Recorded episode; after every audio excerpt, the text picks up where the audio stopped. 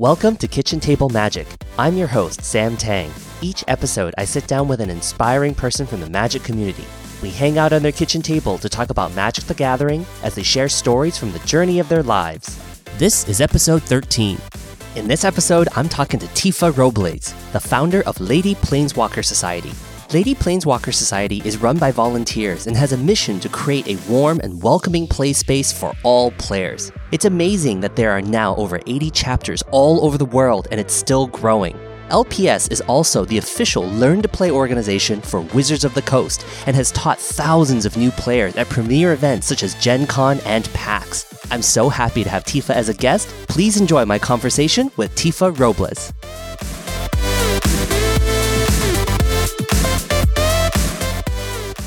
Hey everyone, thanks for joining us today on Kitchen Table Magic. Today I have a very special guest. Her name is Tifa Robles. Tifa, how's it going? Good, it's going really well. And you are the founder of Lady Planeswalker Society. Yes. That is awesome. Can you tell us about that? Yeah, so I founded the group in 2011.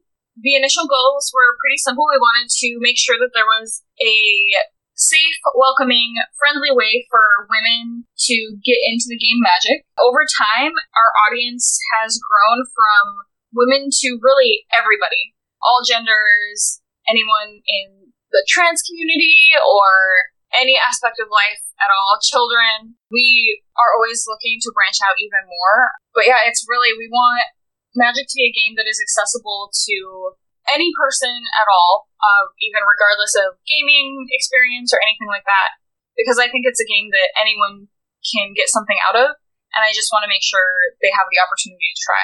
I love that.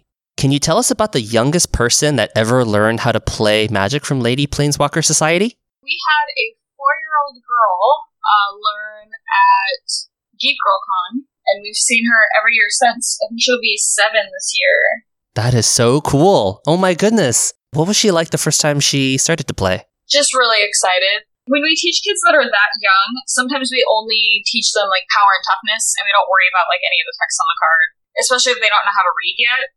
But usually at that age, they're just like so excited that somebody will take the time to sit down and play with them that it's you know really awesome to watch like as they just have that initial excitement that everyone gets in magic, but seeing it, you know, on a child's face is just so much more moving, I guess. That is amazing. That's just brilliant. And then so like year two and now like year three, uh, she's like playing with like her own constructed deck, or she's like doing draft, or I guess you could say she plays with her own constructed deck, but it's not anything like standard or competitive at all, or anything you could even bring to a tournament. But she likes to put together her own decks, and she still doesn't have like a full grasp of the rules. You can tell knows what's going on more than she did when she started uh, and the enthusiasm is just as strong as ever. And I have known seven year olds who can like really hold their own. Also, pretty incredible how young some kids understand strategy. Tifa, I just wanted to start from the beginning. Where did you grow up, and when did you learn how to play Magic? Uh, so I grew up in rural America, uh, in eastern Washington, actually, about an hour outside of Spokane. Moved to the big city as soon as I could when I turned 18 uh, to go to the University of Washington I've been in Seattle ever since. I was actually in college when I started working at a board game store. Uh huh. And I was at the board game store when I learned to play Magic the Gathering. And when did you start playing Magic? Uh, so that was 2010, right around M11 pre release. Nice. And I, I fell in love with it right away. Uh, I really liked the enthusiasm of the community, and I was really excited to sort of jump in and play and found that it was really hard to get accepted as a brand new player, especially one that was a woman. Uh huh.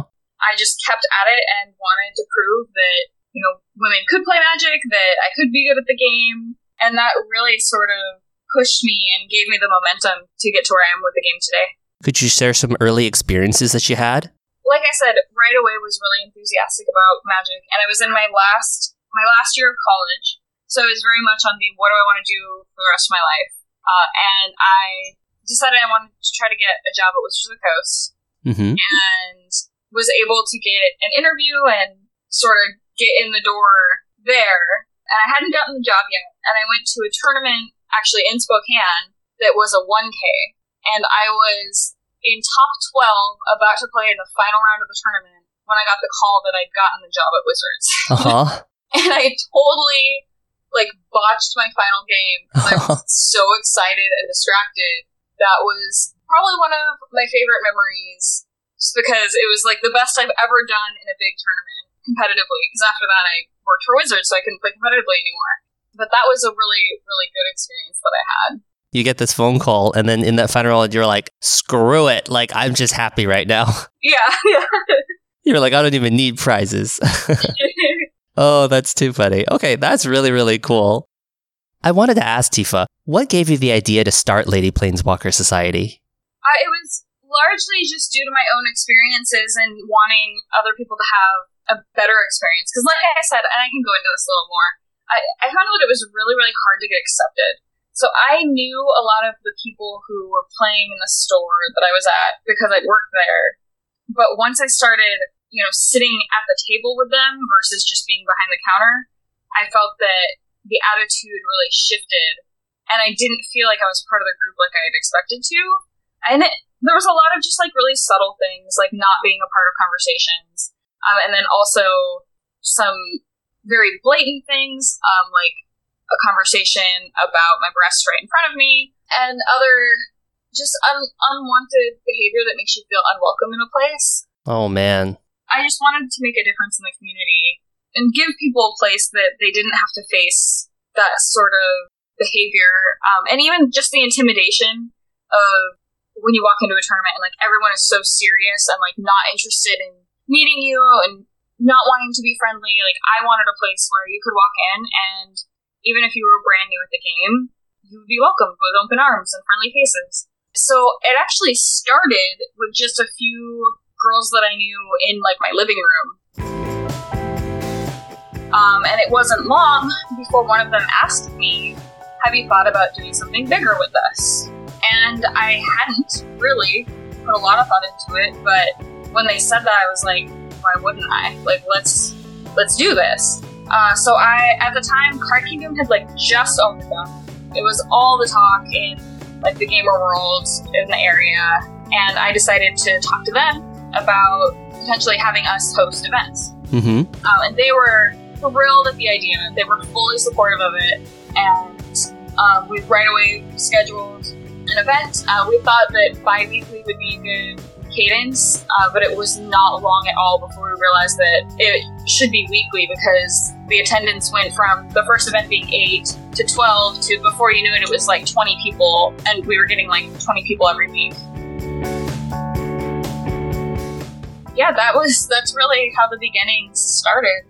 You know, early on, I remember when Card Kingdom opened, I heard of this group of really cool people being together and playing. And I was like, I was I was kind of a scrub back then. Like I had no idea how to play competitive Magic. I had played casually on the kitchen table for so many years, and I was like, they're very accept, you know, accepting to beginners and things like that. And I was like, oh my god, I want to go. Yeah. And then and then they were like, sorry, but it's it's for lady planeswalkers, and and I was like, oh no, the, I can't go now. Men were always welcome to come play with us. At the very, very beginning stages, we encouraged that if a man was going to come, he would bring a lady with him. Yes. But it was never a like, oh, you can't play with us because that's you know pretty against what we're for. Uh, and over time, once once we were more established uh, as a community, we got rid of that entirely, and now it's literally anybody can come play with us, and as long as you're nice, we'll be nice to you.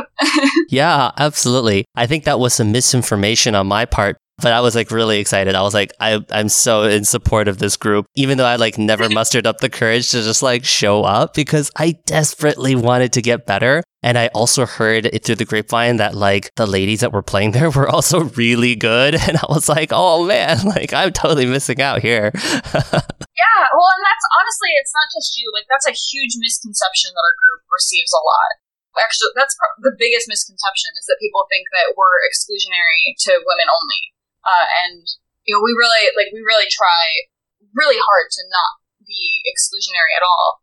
Um, and I think we've made a lot of progress over the years.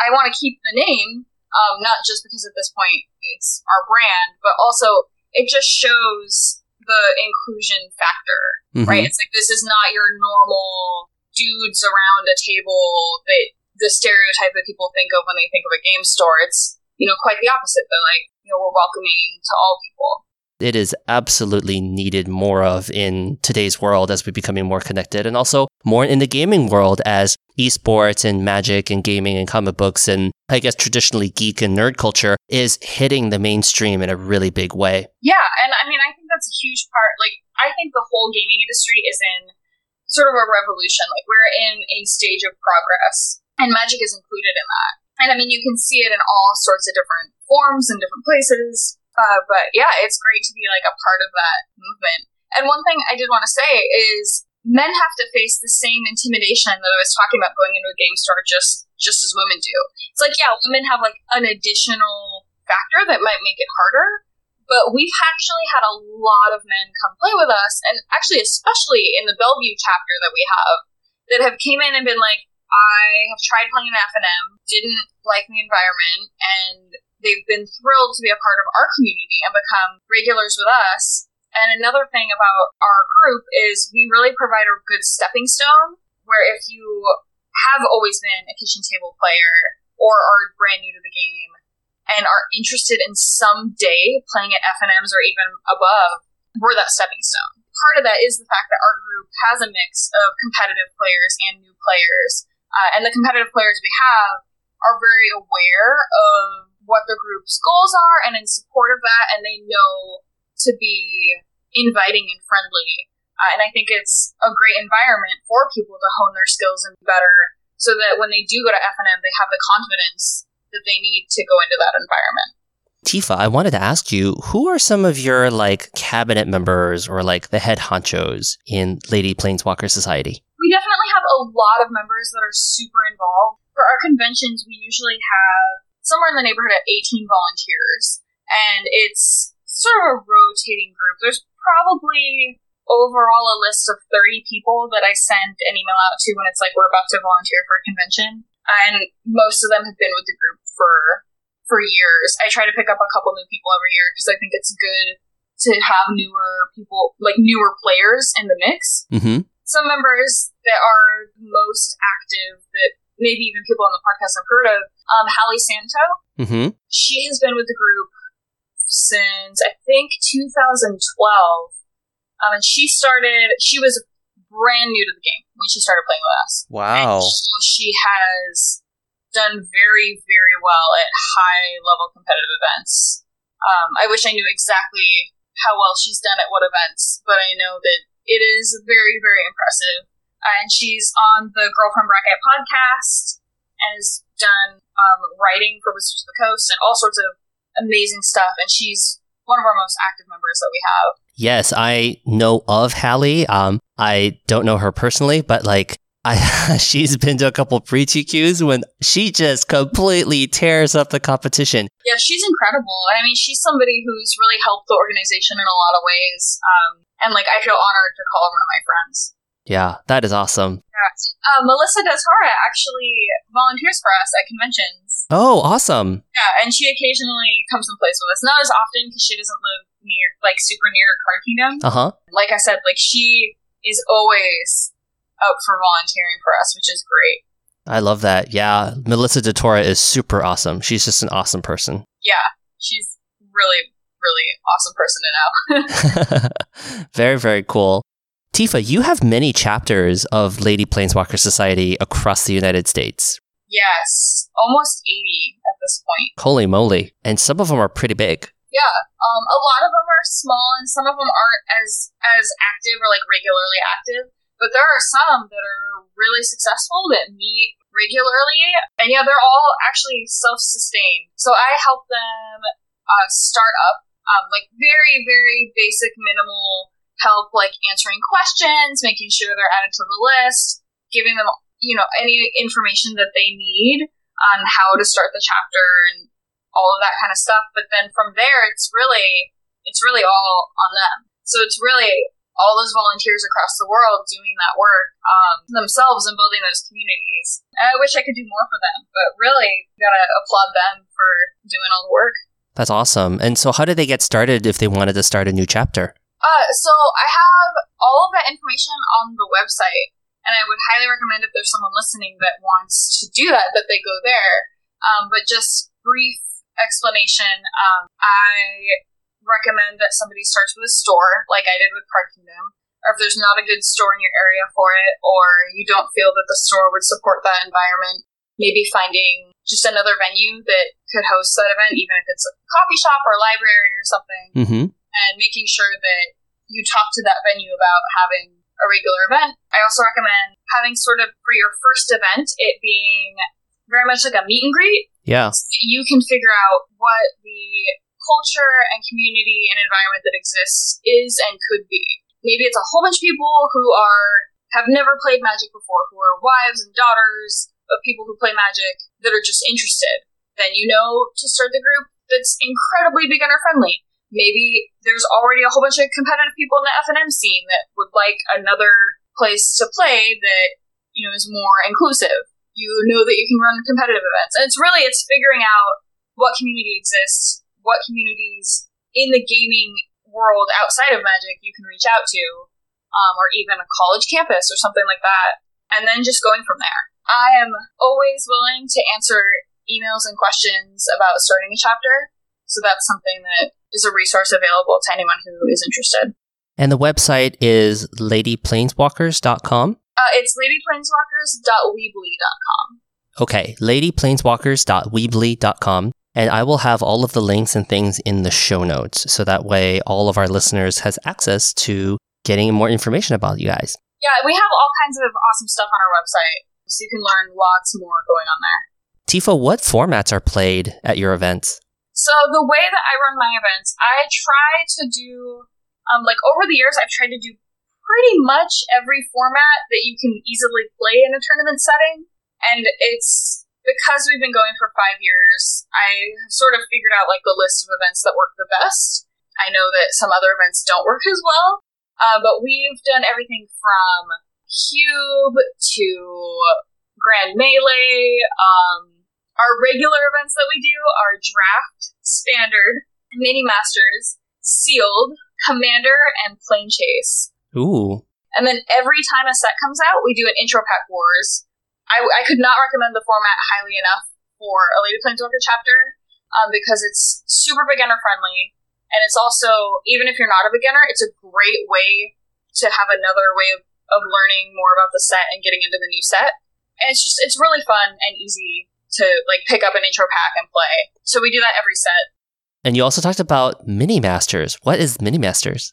Oh man, so mini masters can actually be run a bunch of different ways. Like they, they do mini masters at conventions a lot because it's something you can do that's that's kind of quick.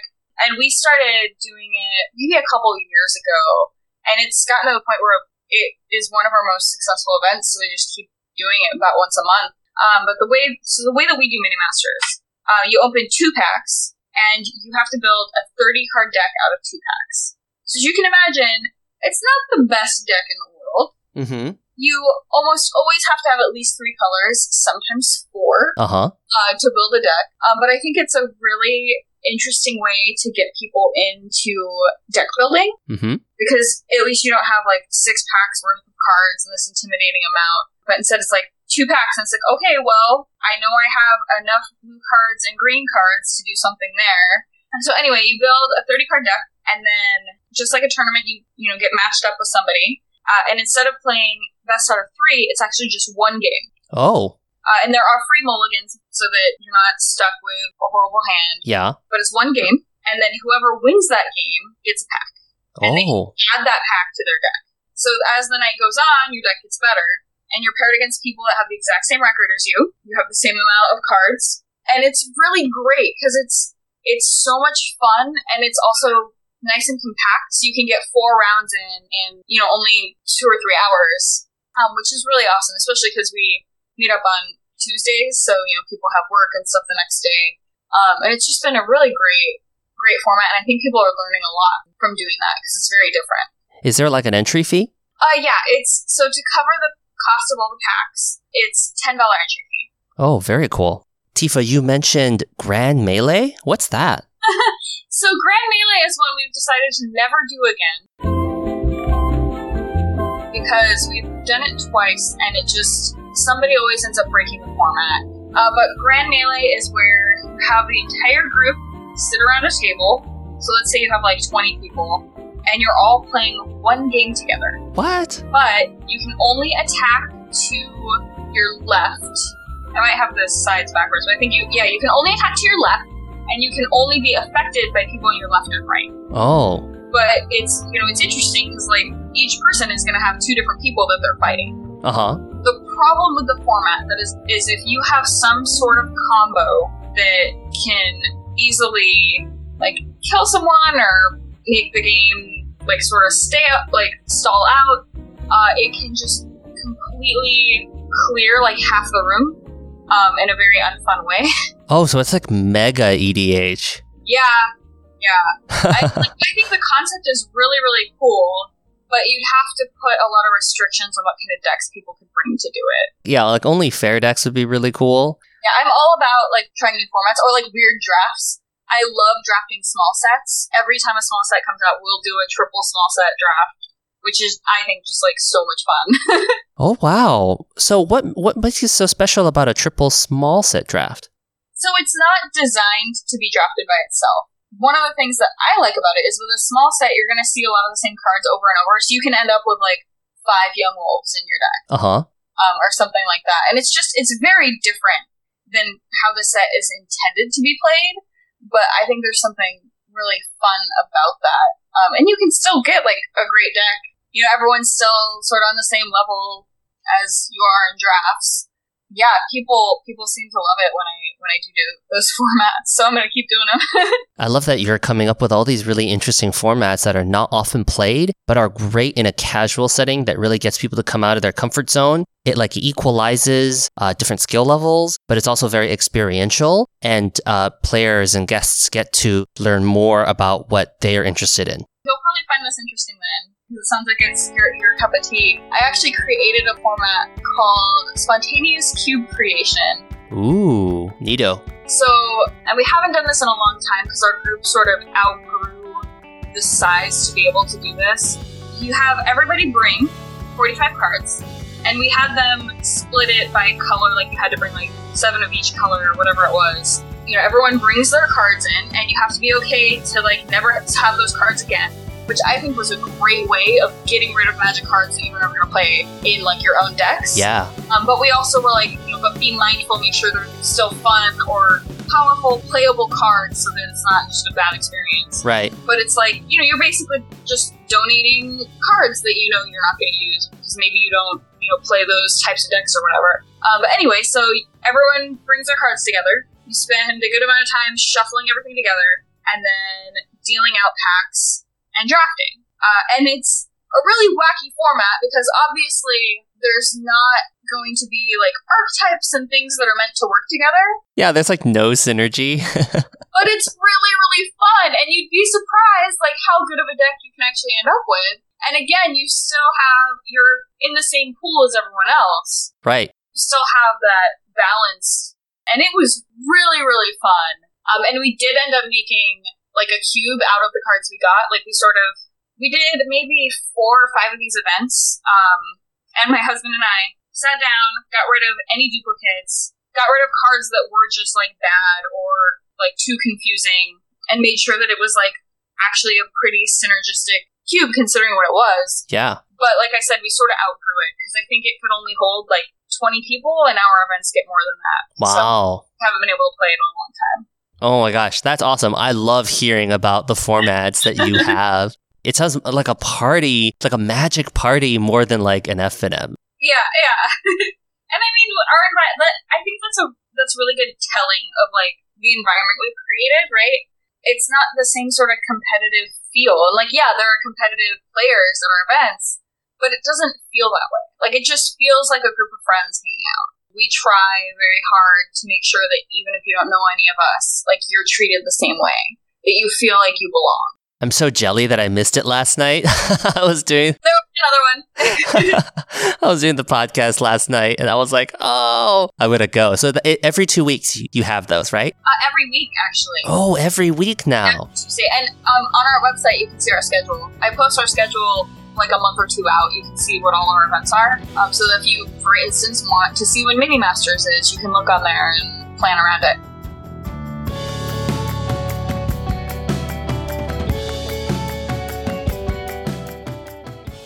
Tifa, I wanted to ask you about the role of women in the MTG community. So I think that the role of women has really grown in the last, I want to say, five years, uh, maybe maybe a little bit longer.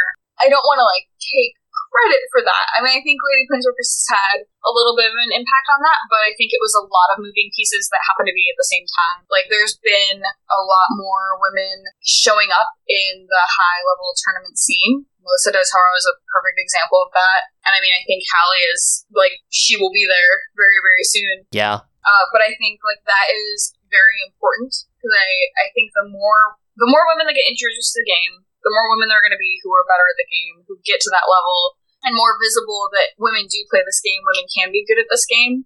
I think even young girls will see that, and there won't be this stigma that Magic is a boys' club only, and it will bring even more people in. And like you were talking about mainstream wise, like I think the role of women in the game is very, very important so that people do feel like it, it can be a game for them.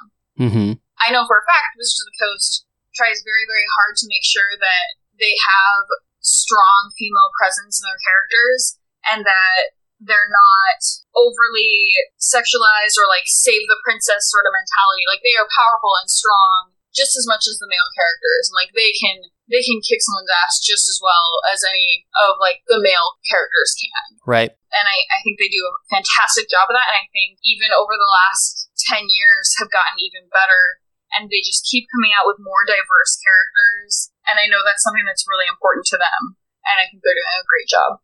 That's wonderful. I think so too. There are prominent female planeswalkers that are very powerful and also format defining. I think it's a very good thing for the community to be inclusive and diverse. We have to have different perspectives. We have to have everyone be a part of it to make the community more robust this is a thinking game and we want to inspire everyone because the game is so fun. And you know, for the love of the game, I want to promote the game as much as I can. And that just means sharing it with as many people as I can. And I think that you are doing that very well with the Lady Planeswalker Society. I know the judges have also made like a huge impact, like over the last couple years. I'm friends with uh, Sean Catanese, uh, and he, I know, worked very hard with the judges to make sure that their policies are making sure the community is welcoming and inclusive to all diverse types of people. Um, so, like I said, I think there's a lot of things happening within the same time frame that is is making a huge difference. And I think if we were able to jump ahead five or ten years, looking at the community is going to be totally different than how it looked ten years ago. Tifa, I also saw some pictures on your website about going to like events and teaching players how to play Magic. Oh, so um, we've been like the official Learn to Play at many conventions for years now. Uh, last year was our first year as the official Learn to Play for PAX Prime through Wizards. Um, and how that one happened is Wizards actually reached out to us and asked us.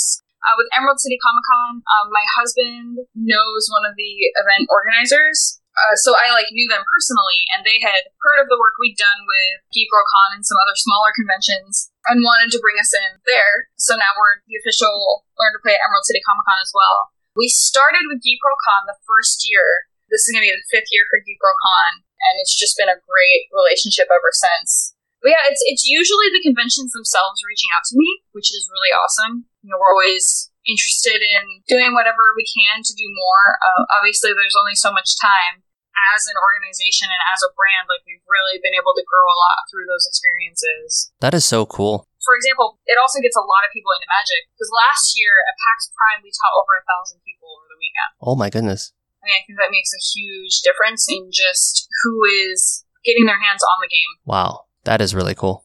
Tifa, I have some rapid fire questions for you. Let's do it. Rapid fire question number one. Of the five colors of magic, white, blue, black, green, and red, what's your favorite color and why? Green is definitely my favorite magic color. I was intrigued by green before I even really knew how to play the game just because the animals and the art um, and the idea of the like having that powerful force on the battlefield as I learned the game and played, like that's really in line with my style. Like I like um, just everything about green Like I like ramping and getting land quickly. I like all the different creatures. I like how it pairs with other colors. I'm um, like green blue is my favorite. Like having the sort of power and control, the control that blue has mixed with like the giant creatures of green. Um, like that is like my absolute favorite combination. I always feel comfortable playing green, And like I, I play all the colors and I try to play every color combination every time a set comes out. But green is just always I just have the most fun with it. I love that. That is so cool. I, I have not yet had a guest say green. I've interviewed a lot of guests. I haven't had anyone say green yet. Green gets a bad rep. Like I remember when I started playing, people were like, "Oh, newbies always like green," or like, "Oh, you're a girl, so you like green." I'm like, "All right, then play against my mono green deck, and I'll trample your face in." That's right. Yeah, you're gonna get trampled on if you. That's awesome. Tifa, question number two. If you could change something about Magic the Gathering, what would it be? Ooh. Um, this is gonna sound really silly, but I would I would want to see extended again. Oh. um, I never got into modern, but I was a big extended player because that was what like the competitive scene was at the time I was playing. Um, and it would be great to like pull out my old extended deck and try it again. I think extended is just standard with a little bit more. Yeah, I think it was like standard plus two years. I think Jerry Thompson was telling me just yesterday how about how he also played a bunch of extended. So I was like, extended. I'm just having a lot of fun with that format. Okay, very cool, very cool.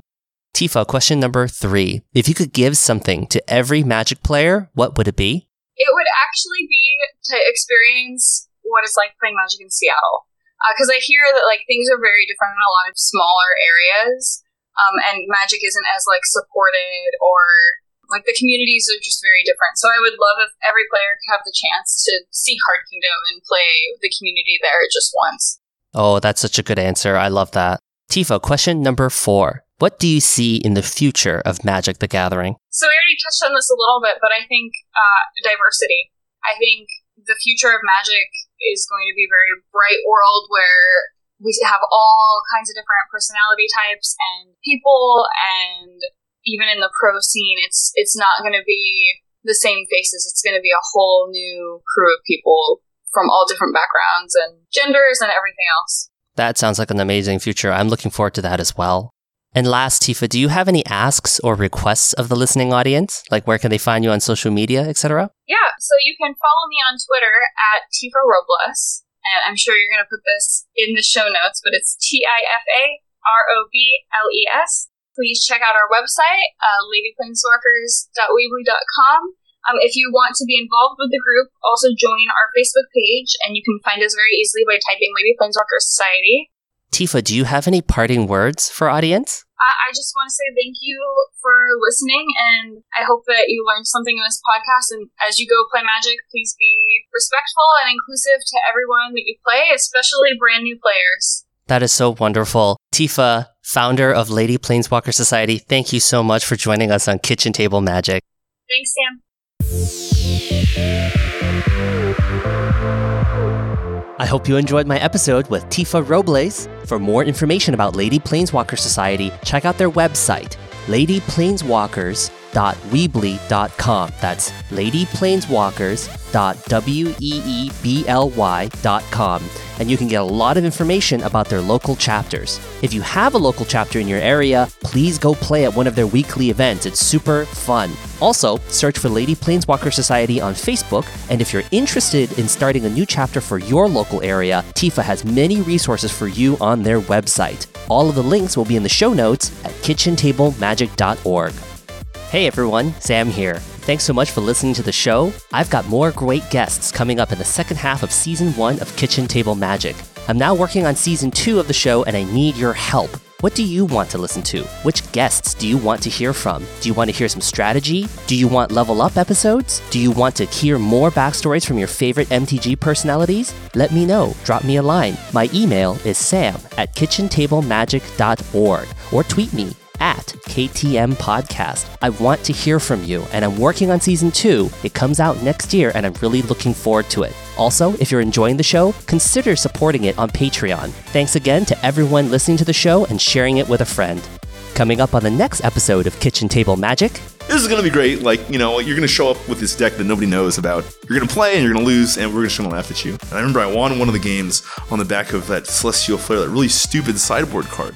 And I was like, man, this card's really good. And Glenn Jones sitting behind me. This is before he moved up to Seattle. And he goes, hey, do you want to do a deck tech? And I was like, you know what? I was thinking about doing a deck tech when I saw this deck. I, I was ready to do a deck tech before he even asked me to do a deck tech. And he walked up to me and I'm like, I was really excited and I was really jittery. I said absolutely like 40 times, you know, you know, but I was just so excited because it was like, wow, you know, like, you know, here's a format that everybody believes is like stale and, and really boring and they think it's always solved and stuff. And, and, and you could actually like take the, take the game and, and do other things with it if you wanted to invest your time, if you wanted to try, if you wanted to do it. I'm talking to Jordan Isaka of Legacy Blue White Red Standstill fame. Jordan was sharing about the time he got a deck tech from Glenn Jones during an SCG Legacy Open where he shared about his blue, white, red standstill Legacy brew deck. Jordan shares with us what it's like to sit down and playtest relentlessly to the point where you and your friends have almost mastered a format. Jordan also regularly does coverage for Card Kingdom's Legacy Monday Night Stream and Legacy Preservation Series 1K. There will be lots of endearing stories and wisdom from an eternal format master, all on the next episode of Kitchen Table Magic.